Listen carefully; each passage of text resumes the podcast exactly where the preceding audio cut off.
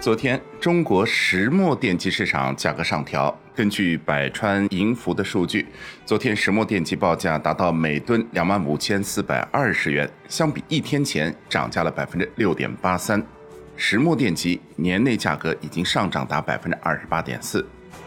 分析认为，涨价主要受到两方面影响：一是上游原材料价格推动石墨电机成本上涨。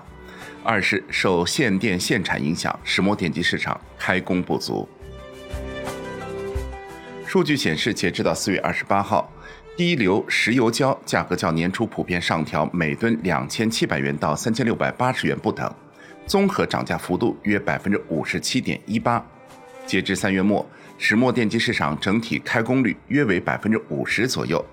部分中小型的石墨电机企业在成本高企以及下游需求偏淡的双重压力下，生产动力不足。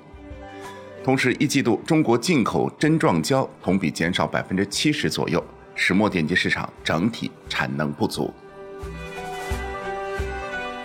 石墨电机材料是电炉炼钢的重要材料，炼钢用的石墨作为电机材料，约占我国石墨电机总量的百分之七十到百分之八十。由于电炉炼钢相比于高炉炼钢更加环保，在碳综合背景下，电炉炼钢占比或加速上升。国泰君安就预期石墨电机行业需求将持续上升。就二级市场看，A 股当中石墨电机概念股共有十余只。从主要公司看，亿成新能主要业务包括高功率的石墨电机，年报显示，去年公司高功率石墨电机的销量。同比增长百分之三十七点二，方大碳素是全球第三大石墨电机企业。另外，宝泰龙、百川股份等公司也涉及石墨电机业务。从业绩来看，亿成新能一季报业绩同比增长八倍，远新能源、和盛硅业、百川股份等个股业绩翻番。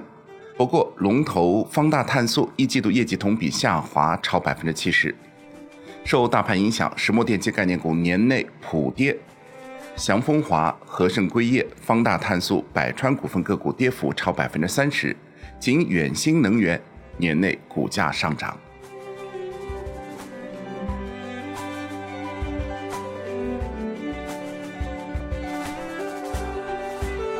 好的，以上内容由万德金融终端 App 制作播出。万德金融终端 App 现已免费开放注册，感谢您的收听，也欢迎您关注并转发。我们下一课再会。